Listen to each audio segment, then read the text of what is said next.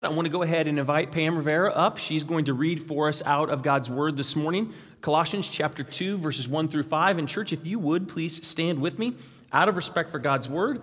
Uh, if you're new to Central, the reason we stand uh, is not something magical or anything like that that we do. We believe that God's Word is his, uh, the authoritative um, space in our life and, and, thing in our life. And so we stand out of respect for uh, that and the desire to hear from the Lord this morning. And so, Pam, I'll pass it off to you. Good morning. Colossians chapter 2, verses 1 through 5.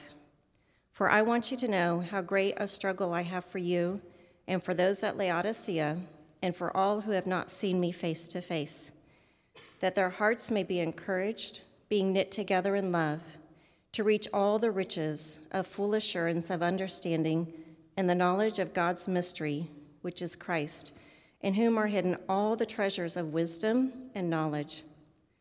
I say this in order that no one may delude you with plausible arguments. For though I am absent in body, yet I am with you in spirit, rejoicing to see your good order and the firmness of your faith in Christ. Thank you. You may have a seat. Amen. The grass withers and the flower fades, but the word of the Lord stands forever. Isaiah 40, verse 8.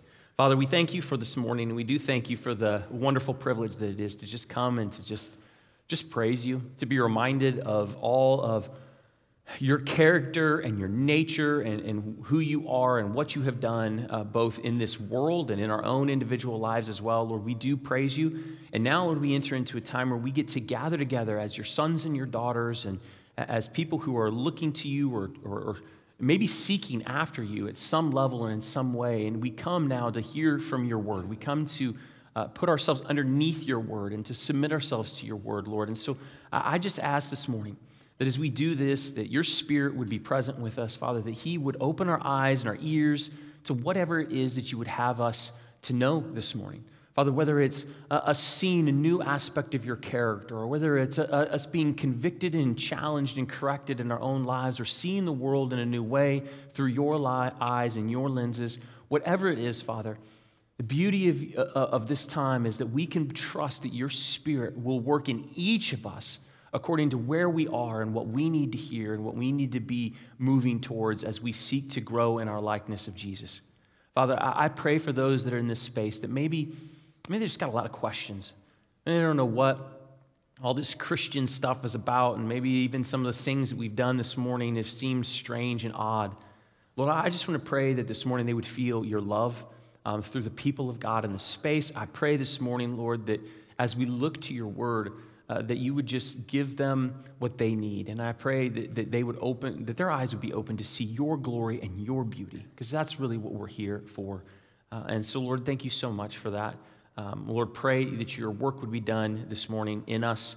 Uh, and we just ask all these things in the precious, precious name of your Son, Jesus Christ. Amen. So, uh, I don't know if I've told this story or not before. I, I, know I've said it before in different circumstances, different places, but uh, I had a wonderful privilege um, somewhere back in 2000, 2001. I don't remember really exactly the date. I'm terrible with dates, but had this wonderful privilege to be able to go to the country of Guatemala uh, to serve on a missions trip. And uh, this has actually got a wonderful time. We get to serve with a missionary that we even support now, even still uh, through this church. So 20 some odd years later, they continue to do ministry there. But I got to go with a, a college group at the time and got to serve there in Guatemala, a ministry called In Ministries with Mike and Latanya Lewis. And it was a great trip. And at the end of the trip, we got to do this oh, I don't know, it was an opportunity to kind of see the country a little bit. So we got to go to a, a, city called Antigua and do some shopping and do all that fun stuff that you get to do. But we also had this opportunity to be able to climb a volcano, an active volcano. So not like a dormant volcano, but an actual uh, active volcano by the name of Mount Pacaya. And I was like, yeah, who doesn't want to do that, right? I'm 20 years old thinking that sounds like the, the opportunity of a lifetime, so this is going to be fantastic. So um, a bunch of us decided we were going to do that, and so we paid our money, got on a bus, and we start driving our way to the volcano. And I don't know exactly when it hit me. I don't know if it was when we kind of made one of those many curves and saw Mount Pacaya and it was actually smoking. Um, I'm not sure if it was then or if it was when we asked the guide at the time, like, hey, how do we know that this isn't going to erupt on us? And he kind of just shrugged his shoulders, like, I, I don't know. Um, I, I, don't know if it was that or it was when we got to uh, the, the mouth of the volcano or right before we got to the mouth of the volcano. And he's like, oh, by the way, don't breathe in the, the sulfur because that hurts really bad. I don't know if it was when I actually breathed in the sulfur um, and felt the pain of breathing sulfur, which is the worst sting you could ever have in your lungs, by the way. I don't know when it was or even if it really ever hit me, but in that entire thing, I realize now in my 20s, I was a little bit deluded. I was under a delusion of my own safety. Like, I thought, okay, I, I can do this. Like, I, am all right with this. And some of that delusion came from my own naivety. Some of it came from um, my guide as he was leading us up there. I figured, well, surely he knows what's good and he's done this a million times, so surely he's trustworthy. I should have known better when I saw him start kicking boulders into the lava. Um, I was like, you're going to make it mad. Um, but nonetheless, like I was under this delusion, and, and I felt it in my heart. Like when we started to head down the mountain, I was like, whew, we made it. And I didn't realize how much of a delusion I was under in regards to my safety until like two months later, the volcano made national news, like international news, and actually erupted. And, and literally the whole section that we were staying on like blew off. And the whole thing just blew, and we were like, huh, that probably wasn't the safest thing in the world for me to do. But again, 20, 20 year old, 21, I don't remember exactly how old it was. Like, I thought I was safe. Now, and here's the reason why I, I tell us that story is because it's interesting how when we're in the midst of a delusion or we don't see something clearly or we're underneath some sort of a deception, we don't really know that we're underneath that delusion. Like we think we've got it figured out. We think that it makes sense. We think in that circumstance, I thought I was perfectly safe. Come to find out, I wasn't safe at all. Like it was just the, the, the, Lord's hand that kept us there. Now, I'd probably still do it again because it was awesome, but nonetheless, like I was under that delusion. And, and here's the thing in Colossians, in chapter 2, Paul is writing to the people of Colossae, and he's making a very clear warning uh, to a very similar issue for them, spiritually speaking. And you see it there in the verse that we read this morning, in verse 4. Paul says this I say this, so all the things that he's just said, the few things that he's just said in the first couple of verses, he says, I said this in order that no one may delude you with plausible, plausible arguments. Here's my question for us this morning Are we in a similar spiritual danger of some form of delusion, of being deluded, of being deceived in some way, shape, or form. See, Paul certainly believed that there was a danger for the folks in Colossae and in Laodicea. Because remember, he's writing this not just to the people of Colossae, but also to the people of Laodicea. In fact, he says, after you're done reading this, send it on so they can get it. And so Paul sees a real danger. And my goal is to help us be reminded that this is a real danger that's potential for you and for me, even in 2022. Just like me and my deluded sense of safety on that volcano, it can lead us into some really dangerous places in our spiritual lives. And so we need to be aware of this. Now, as I jump into this, it's really important that we remember the context in which Paul is writing to. And it may sound like this is just natural and it comes really easy, but oftentimes when we're reading the Word of God, like we miss these things. But Paul, he's writing to a group of believers, just like you. They're not different than us. They have cultural pressures, just like you. They have family problems, just like you. They are coming out of a belief system that wasn't aligned with the Word of God, just like most of us. Like, we're very similar to these people. Now, yeah, there's differences in all kinds of different things, but he's writing to real people who had real challenges, real thoughts, real beliefs, real understandings. That's, that's important. This is a historical people that he's writing to. And already, even a few years after Jesus has gone to be in heaven, there are teacher teachings that are coming into the church bringing slight variations of the gospel and of faith and what it means to walk faithfully in the Christian walk. The point is that there is a real danger that good Christian people, men and women, just like us, could be deluded and deceived. We need to be reminded of that, don't we? It's as easy to think, oh, that's them. That could never happen to me. But deception is everywhere. And we're going to talk about specific things that bring about delusion in the weeks to come. That's not my goal today. But today I want to think about a few things that can make us susceptible to delusion. Now, if you go back to that verse 4 that I read a few moments ago, Paul says this. He says, I say this in order that you may not be deluded. Now, what was he saying beforehand? Because that's an important thing to say. Say, Paul's telling us, like, hey, do this so that you won't be deluded. And, and so, what are those things? Well, there's a few of them. There's three of them in the first section of the text that we read this morning. The first one is he says, I said, be encouraged so that you won't be deluded, which means this if you are in a space of discouragement, you might be in danger of being deluded and deceived. If you're in a space of discouraged hearts, you might be in that place right now. Uh, let me ask the question How many of you have ever felt discouraged? Raise your hands. You know why this is important that we raise our hands? It's because you need to see you're not alone, right? Like we've all been in a space where we've been discouraged. Now, why? There's all kinds of different reasons. Like your discouragement might have come when you saw other people flourishing in ways that they didn't deserve, or flourishing in ways that frankly seems like it goes even against the word of God in some spaces. I mean, so for those of you that are in gospel life classes, you study the book of Habakkuk, which is the question that's being raised. It's like, why are these evil people prospering?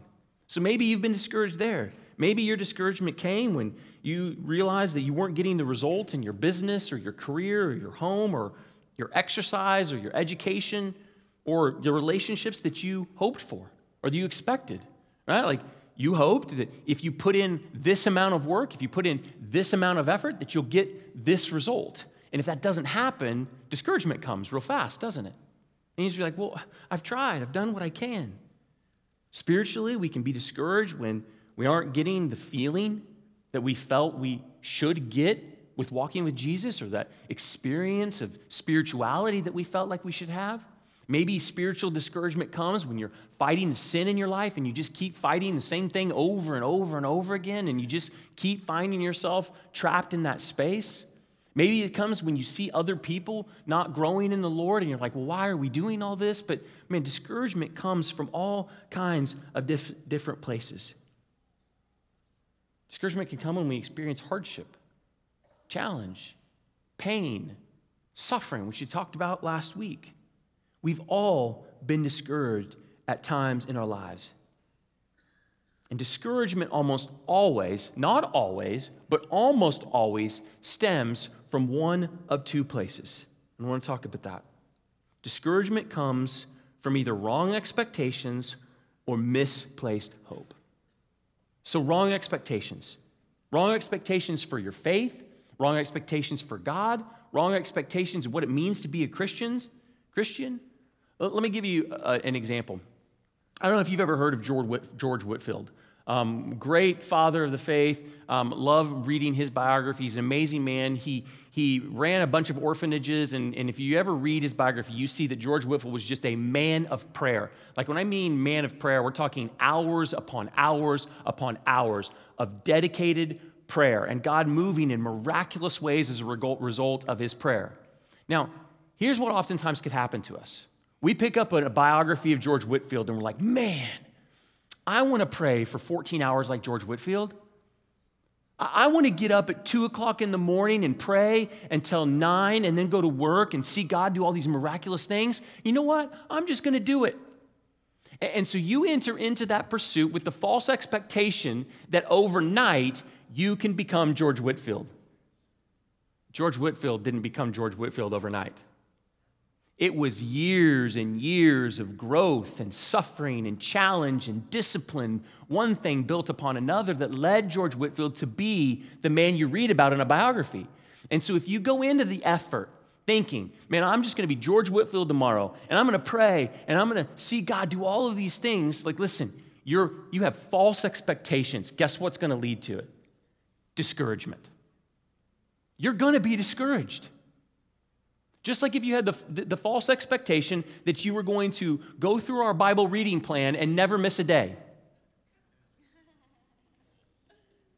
Just to give you guys some hope, we're all, I'm on track with my secret readings. We're like six days behind in our family readings. All right, that's your pastor saying that I'm six days behind in the family readings. It's okay.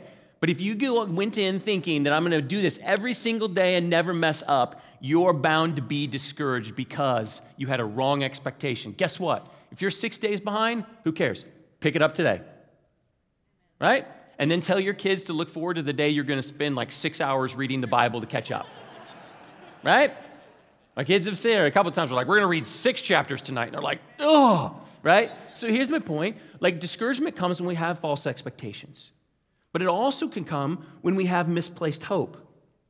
Like me in that volcano, putting my hope for my safety in a guide, which looking back on it, he was like 25.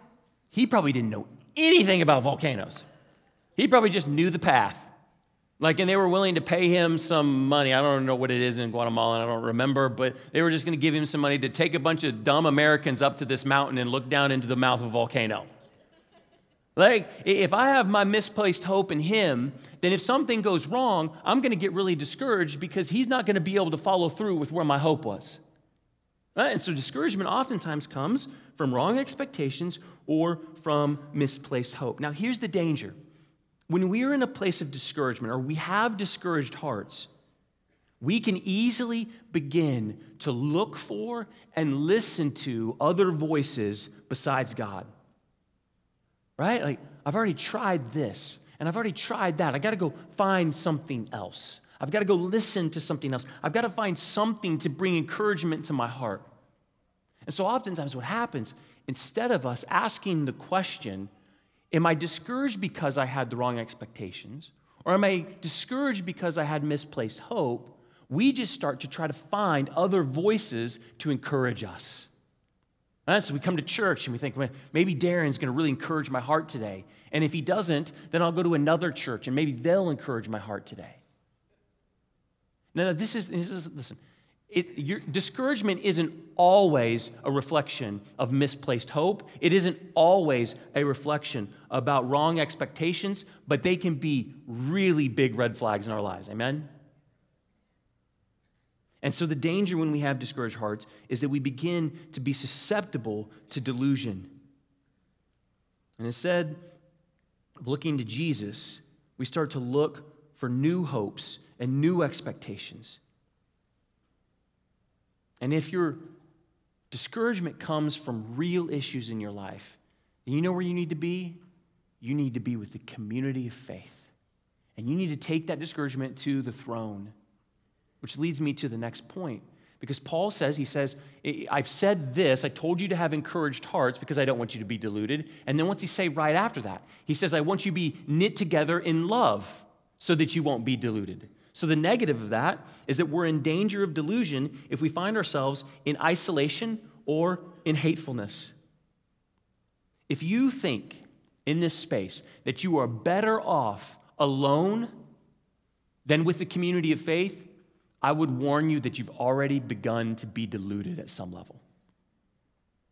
Did you hear what I said? If you believe that you can walk the Christian faith alone, and by yourself, isolated on an island, then you are already likely deluded at some level. We weren't meant to walk in isolation. We were not meant to do it. One of the best ways to bring delusion into our lives is to only listen to our voices. Now, this is one of the best ways to bring delusion in your life is to only listen to your own voice about yourself and how you view yourself how many of you trust your own opinion of yourself? Right? But if that's the only opinion you hear, what are you gonna, else are you going to listen to? to? So, not only your voice about you, but the voice about other people that are around you within the community of faith. Your, the voice about God's word. And, and as you go to God's word, what you hear in the teachings. Like if you are alone, that is unbelievably dangerous. And you may have already begun to listen to other voices. May have already begun it. Now, what's interesting in this is that we can all know this to be true, but we have to press into community. And if you've already come to a place where you, you, you, find yourself and you see that you're always right and you're always the one with truth and you're always the one that has the right answer, you're always the one that's criticizing everybody else and you're pointing at everybody else, looking at what they're not doing okay and they're not doing um, the way that it should be done, and you believe that, that you're good and you're perfect, guess what? You're probably not. And you're beginning to walk not in love, but you're beginning to walk actually in exactly the opposite of what Paul calls us to. If you begin to find that you are, are seeing things that everybody disagrees with and that the Word of God disagrees with, you probably should be concerned. This is the reason why, for, for us, when I go into the Word of God and I study and I'm spending time in the Bible, and if I come to a place where I'm reading something in Colossians and I'm like, oh man, this is, this is amazing, like I've never seen this before. And I then take that to our teaching team, which is a group of pastors and men who go over these scriptures and we work through those things together. And I take it to that team, and that team looks at me and says, hmm, Darren, I, I think you're way off. Like, I don't see that in the scripture. And I say, you know what? You guys are all wrong. And then I go read all the commentaries and all the commentaries. I can't find my opinion in any of those commentaries, right? And so I just say, well, you know what? They must just not have caught it. And I come up here and I stand and I preach that and teach that. Is that not unbelievably dangerous? Yet, how many people study the Word of God all by themselves, never engaging in any kind of community where they could be pressed, where someone might say, hmm, you know what? Not sure that's the right way to take that. Isolation will bring about delusion. And that's why Paul says, I want you to be knit together in love, caring for each other, sharpening one another, pressing one another into truth. We need to be engaged in this. Next, Paul says that he wants us to reach the, the riches, the full riches, or the riches of full assurance. And I'm going to spend the rest of our time here because I, I don't believe that this is a, a warning that was heard by some of the people that Paul was writing to specifically in Laodicea. And they became deluded because of their lack of or their misplaced assurance. So Paul says, I want you to have full assurance, meaning that the negative of that is if you don't have full assurance, then you're in danger of being deluded. Now, in Revelation, we see the Laodicean church again. Right? So Paul's writing to the people in Laodicea, and he's writing them these things and saying, like, I don't want you to be deceived. And then later in Revelation, Revelation, we find Laodicea in the early parts of Revelation, and God is rebuking that church. Listen to what God says to the people of Laodicea in Revelation chapter 3. And I think it can give us some insight into this particular point. Revelation chapter 3, verses 15 through 16. I know your works, and you're neither cold nor hot. Would that you were either cold or hot. So, because you are lukewarm and neither hot nor cold, I will spit, vomit you out of my mouth. That's, that should be scary, shouldn't it? Some form of the very deception and delusion that Paul was warning the people of Laodicea against, against creeped in anyway and made them lukewarm in their faith. Made them lukewarm in their faith. And as a result, God threatens to spit them out, vomit them out. Now, I, whether or not that's uh, their lampstand in terms of their, their, their witness as a church, or whether that's individually and has to do with salvation, like that's not the point. The point is, I don't want to be spit out of God's mouth, right? Do any of us? See, these people who thought they were faithfully following him, now that's really important, isn't it? The Laodiceans would have thought they were following Jesus. They would have thought they're doing everything right. If someone have asked them, Are you a Christian? they would have said, Absolutely, I'm a Christian. I believe in Jesus. If someone had said, Do you feel like you're being faithful? they would have said, Absolutely, we're being faithful. We're doing exactly what we're supposed to be doing. And they would have had things to point to. They would have said, Look at, look at our works. Look what we've done. Look at how religious we are. Look how great we are. The pagan world around them probably would have even looked at the Laodicean church and said, hmm, like those people are pretty religious in their own rights. Shouldn't this be a warning to us? Just because we declare ourselves to be right doesn't mean we're right. And so we need to be looking at God's word to bring up and, and, examine ourselves as we engage it. And so here's the thing are you, are we lukewarm? This is a scary thought. Do you have the riches of assurance and the full knowledge uh, of what it means to be in Christ and, and to see all the things that He's done for us? Are you walking in assurance? Now, I want to bring this really practically because there's two things, there's two sides uh, of the same coin when it comes to assurance that can lead to lukewarmness, that can lead to some form of delusion in our lives. And I want to look at those. The first of those is overconfidence. I want to again, I want to say that these are red flags. These are not guarantees. But if you're overconfident or you're overly assured of your salvation, it's not saying you don't have it. It's just a red flag that you need to be aware of. And this seems to be a problem for the people of Laodicea. Look at Revelation chapter 3, verse 17. For you say, I am rich, I have prospered, I need nothing, not realizing that you are wretched, pitiable, poor, blind, and naked. So here's how this plays itself out I've got salvation. Jesus died for me. I, am saved. My soul's taken care of. Now I, am free to live my life however I want. I'm, I'm free to do whatever I want. Like, I, I'm saved and I'm confident in my salvation because I, I confessed something. I confessed in front of the church that I believe Uh, that Jesus Christ is Lord. Therefore, I'm good and I'm now in the saved category. And now everything I do from here on out means nothing. And it doesn't matter. Obedience doesn't matter. I mean, after all, if Jesus is just an investment for the afterlife or some form of therapy to help our lives get a little bit better here, or if there's no humility that comes from us understanding the immeasurable grace and mercy that we daily depend on, or if you live like you don't need to strive, to repent, to confess, to serve the King, that you have no need of anything, that you've already received the promise, then being lukewarm in your faith and your love of Jesus, your good works, your love of others, that is inevitable. It's inevitable. If you believe, I'm good, I'm already rich, I've already got it, then why strive anymore? Do you see the danger and the delusion that can come in? And it's such a sneaky delusion because our view of reality gets skewed, often because uh, our religiosity and our piety looks so good. It's simply often though, seen in comparison to other people or to the sinners out there. And so we look at them and say, see, look, obviously I'm fine. Like I'm good. And so what's the point? Here's the thing the problem with this idea and the problem with this mindset is it's Scripture. Scripture tells us to always strive to enter the kingdom, to seek first his kingdom. The Scripture tells us that nobody is perfect, none of us.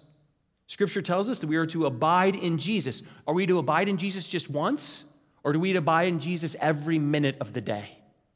Scripture tells us to walk in the Spirit. Are we to do that once, or are we to do that day in and day out, minute by minute? We're not to walk in the flesh. We're to strive. We're to run the race. We're to endure to the end. We're to work out our salvation. We're to bear fruit in keeping with our repentance or our turning away from sin. Lukewarmth isn't good enough for this. You see, if we really realize that we're in the battle of our, for our souls in the sense that, yes, Jesus has already paid for us. Yes, Jesus has saved us, but He's called us into something. He's called us into the fight. He's called us to strive. He's called us to obey and to do the works that He's prepared for us. Then that will drive us not to lukewarmth, but to go, man, I'm going to push forward. If you don't, and you just sit back in overconfidence, in the battle, you're going to get pushed over and you're going to lose. You're going to lose the battle. Overconfidence leads to lukewarmth. and it leads to failure. I hope the Chiefs aren't overconfident today. I had to throw that in there. I just did. I you know, anyway, sorry.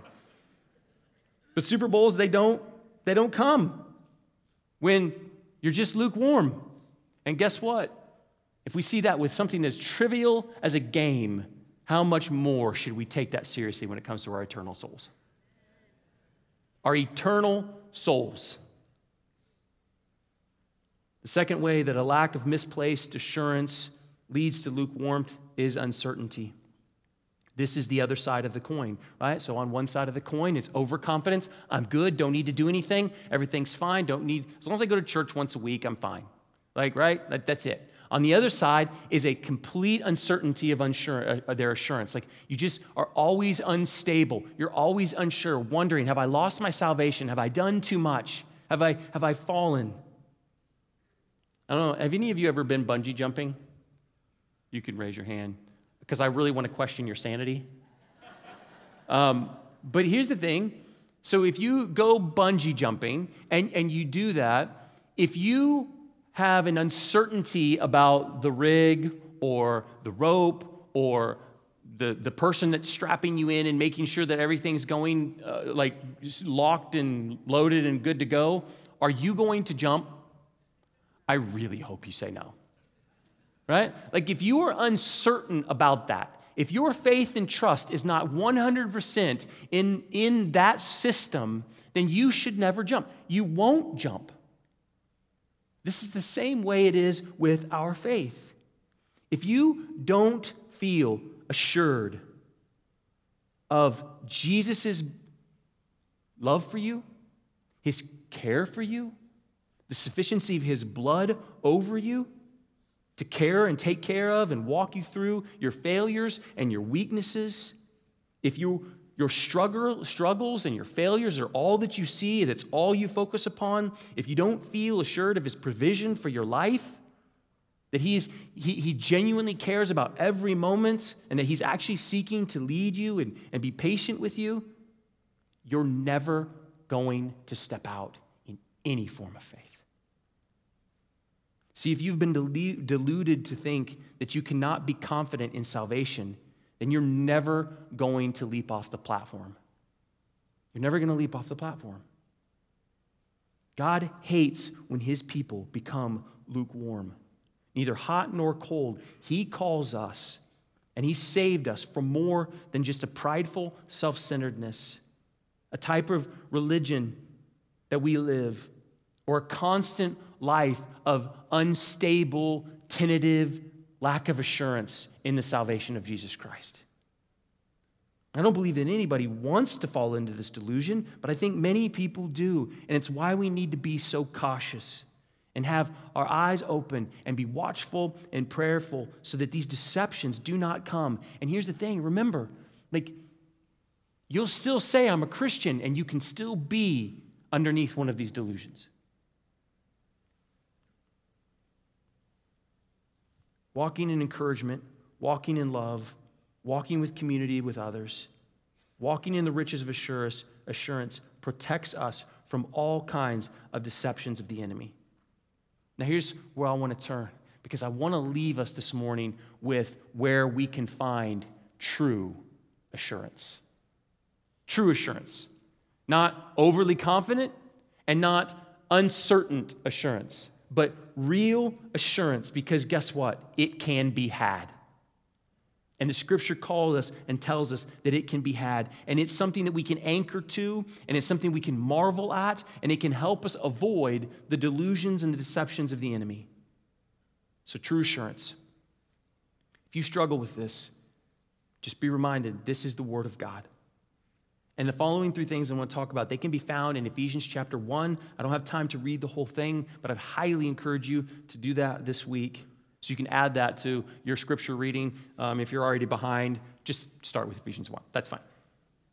The first step to assurance is truly believing that you are depraved. You're depraved. Ephesians uses the word full of trespasses other scriptural terms are wicked, broken, blind, deceived, handed over to evil, uh, full of wickedness, darkness, slaves to sin, capable of only even evil. Pretty good picture of ourselves, isn't it? But the scripture's pretty clear. We are depraved. We need to truly believe, and we've talked about this, but it is so easy to forget this, especially within the church, because we can so quickly compare ourselves to other people. But we truly need to believe that in our flesh, we have no hope. We have no trustworthy source of wisdom that will lead us to life. Some never come to grips with this. Some never see the depth of their depravity. And so they come to a place where they feel good enough. They feel like I'm okay. Other people falsely come under the belief that they've escaped their depravity. Like they'll look in their history and say, I was depraved then, but now I'm a Christian and I'm not anymore. Like now I'm good. Someone laughed, rightfully so. Like I'm good now. Like look how moral I am now. Like I don't watch all the bad movies and I don't drink and I don't cuss and I don't smoke. Uh, oh, I'll smoke a cigar, but not a cigarette because cigarettes are bad, right? We got all these things in our heads that we judge and say, well, no, I'm much better now. No, no, you're still depraved in your flesh. Our humility that God wants us to walk in must stem from a true understanding that we have nothing good to offer. And as long as we're in the flesh, we will be plagued by sin. Amen? 1 Corinthians 10 and many other places makes this clear, but I want to read 1 Corinthians 10. Therefore, let anyone who thinks that he stands take heed lest he fall. If you are here this morning and you believe that yesterday you did not sin at all and you were great before the Lord, watch out. That's what this is telling you. Like if you ever come to a place where you think, I'm good, like that was a good day, like I nailed it today. Like I, I, I hit it on, I hit the nail on the head today. Like Jesus must be so happy with me. He wants to chill with me and hang out because man, I rocked it today. Like I even told that cashier to come to church this week, right? So like, good week. No, no, this scripture says, if you think you stand, you better take heed lest you fall. No temptation has overtaken you that is not common to man. Isn't that encouraging, by the way? So many people hide their temptations and their sin because they're afraid that, that people will look down on you. Listen, there isn't a temptation that you're suffering with right now that isn't common to me and everybody else here. Lust, greed, pride, anger. You're in good company because we all have them. It all works itself out in our lives. You're not perfect. It says, God is faithful and he will not let you be tempted beyond your ability, but with the temptation, he will also provide the way of escape that you may be able to endure it. Now, does that promise that we should come to a place or be able to come to a place where we can always avoid temptation and never sin? Scripture says absolutely not, because nobody, nobody will come to a place where they reach perfection in this life. You don't have to hide it, you could admit it. You're not perfect. And your failures, they're not unique. They're just like mine, and vice versa. There's a freedom in, in being okay with not being okay. I'm not saying that you want to be okay with your sin and stay that way, but be okay with understanding that God sees all of the blackness of your soul and all of the blackness of your sin and all of your failures and all of your doubts. And guess what? He still sent Jesus for us. That's the gospel. Now, you may be sitting here right now and being like, no way would Jesus die for me if he really knew. No, no, he knows. He knows better than you know. And as good as you think you are, to Wee's point, you're way worse a couple months ago. You're way worse. Once you understand this, this assurance that can come because you understand who you really are. But here's the next part. It doesn't leave us with that because Ephesians goes on and it says if you realize that you're depraved, you also need to realize that you have been declared. You have been declared a son or daughter. Ephesians 1 talks about our adoption. Listen, before you knew it, before you did anything to deserve it, before you acted like a son or daughter of his at all, he said, Mine. That's amazing. That depraved nature that you have, you didn't escape at first. You didn't make it better at first. He declares you His while you were in the midst of your depraved nature. His declaration doesn't depend you at all. It doesn't depend on me at all. It depends on the grace and the love of Jesus Christ. Most of you don't know this, but uh, Karen and I um, have just started uh, entering into the process of adopting another child. We're excited for this. We're, we're walking through that process right now. Um, this little guy is in Thailand. He's three years old right now. Here's, here's where this comes into play. I Can't tell you his name yet because they're not telling, they're telling us we can't, but anyway, he doesn't even know we exist. He doesn't act like us. He doesn't talk like us. I don't know whether he's a good kid or a bad kid. I know he's a depraved kid, right? Because that's what we're talking about. I don't know anything about him. I don't know if he smells good. I don't know if he stinks. I don't know if his voice would irritate me or not irritate me. I don't know any of those things. I don't know this kid at all. He doesn't know me at all. He doesn't even know I exist. Guess what? He's my son. You want to know why he's my son? I declared him my son. Because I said, We're going after you. Nothing can change that. Nothing's going to stop that. Like, we're going to pursue this little guy, and, it doesn't have anything to do with him. And nothing that comes to light in the information, if we find out that he's deaf instead of just blind, we'll still pursue him because we've already said he's our son. Shouldn't that give you tremendous assurance? Because you not only recognize how bad you are, but you see that God has said, Mine. My son, my daughter. But what an amazing thing that is. I didn't ask this kid to start walking like me and talking like me. I didn't ask him to, to, to function like a McClintock. He doesn't. He doesn't carry anything. He doesn't even know we're here. He does not know that our hand of love has begun to reach towards him. And our love, by the way, has nothing to do with a feeling. Isn't that also amazing? Isn't that also encouraging? It has to do with a choice, a commitment to say, He's ours. He is my son because we have declared him our son. We are the sons and daughters of God because he has declared any who put their faith in Jesus to be sons and daughters, period. Your assurance of sonship or daughterhood does not rest upon you if you have seen your sin, if you have cried out to him, if you have begun to believe that he is the way, the truth, and the life, not yourself, but him only, he will make you his. So be assured. Be assured. So your assurance should come from your understanding that you are depraved, and your assurance should come from your understanding that you are declared, and your assurance should come from your dependence upon him. So you can take steps of faith. God can use you. God can proclaim His good news through you. You can love others. You can pray. You can come to Him, not only on your best days, but your worst days. And I'm going to guess that most of you in this space have felt like on your bad days, you need to distance yourself from God. That's not how this works.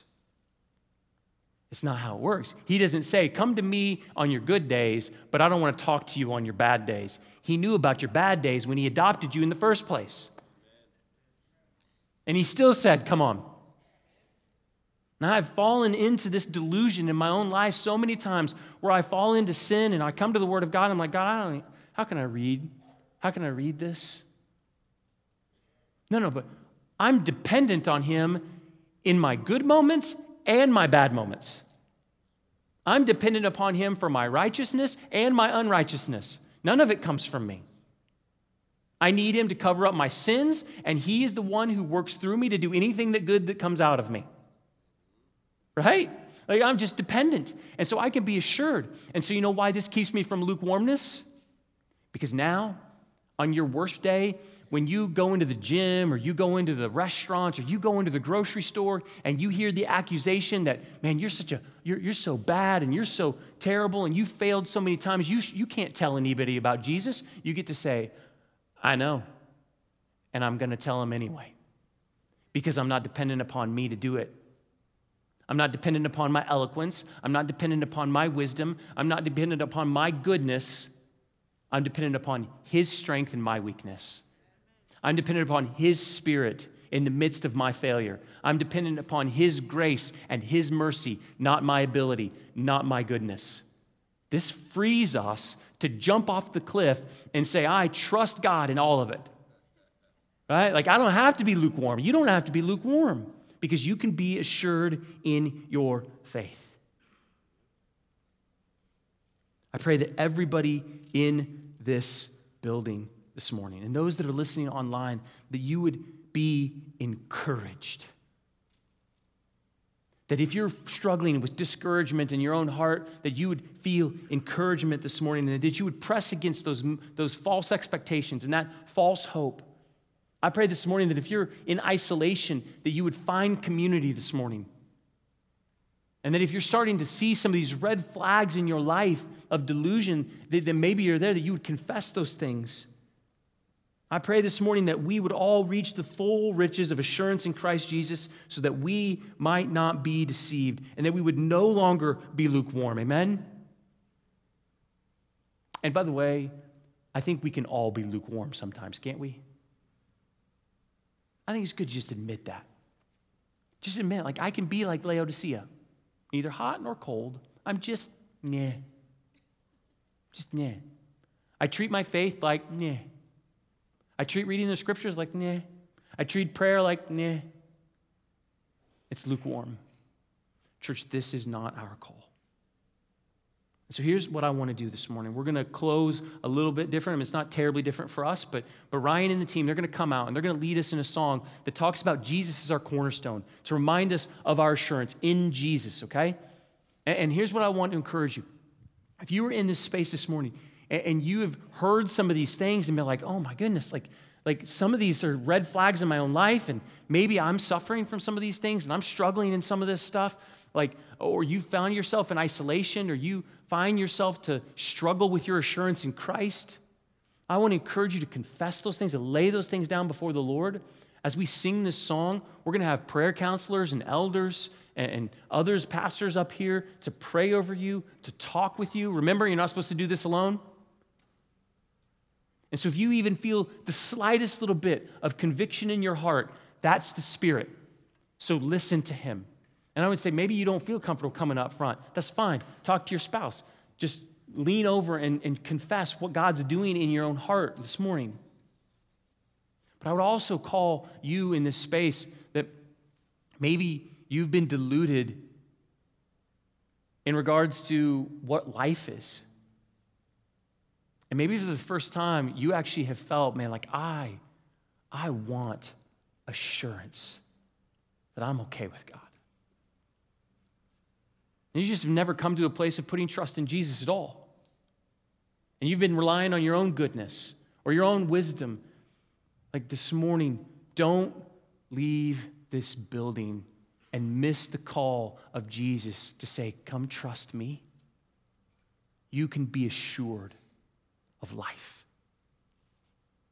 Don't miss his call. And so I want to encourage you as we sing this song, if that's you in this room and maybe you have no idea what that means, just take that one step of faith to come down and talk to somebody. That doesn't save you. Let me just be very clear. It doesn't save you at all. But, but we want to walk with you and talk with you and answer your questions and, and help you walk through those doubts and those challenges. You just need to take a step towards Jesus this morning. And I want to encourage you to do that as we sing. I'm going to pray. And as I pray, I want to invite our prayer counselors, our elders, and, and, and others to come to the front and just be available as we then move into a song. Father, we would be very foolish to see the temptation to be deluded and deceived or to see the danger of that to only be a danger that someone else has in their life. We are all susceptible to these things. And as we've seen with Laodicea, even, even them, as they failed in that, even in the midst of that failure, you're still calling them to come back. You stand at the door and knock. Lord, may we answer the door. May we, may we live in the fullness of assurance. Father, I want to pray for those in this room that are your people, your sons and daughters. Would you encourage our hearts this morning to walk in the full assurance of our faith? I pray, Father, for those this morning that, that don't know you, that, that feel this weight, they feel this prick upon their hearts and their souls, that they would take a step of faith and of boldness and come talk.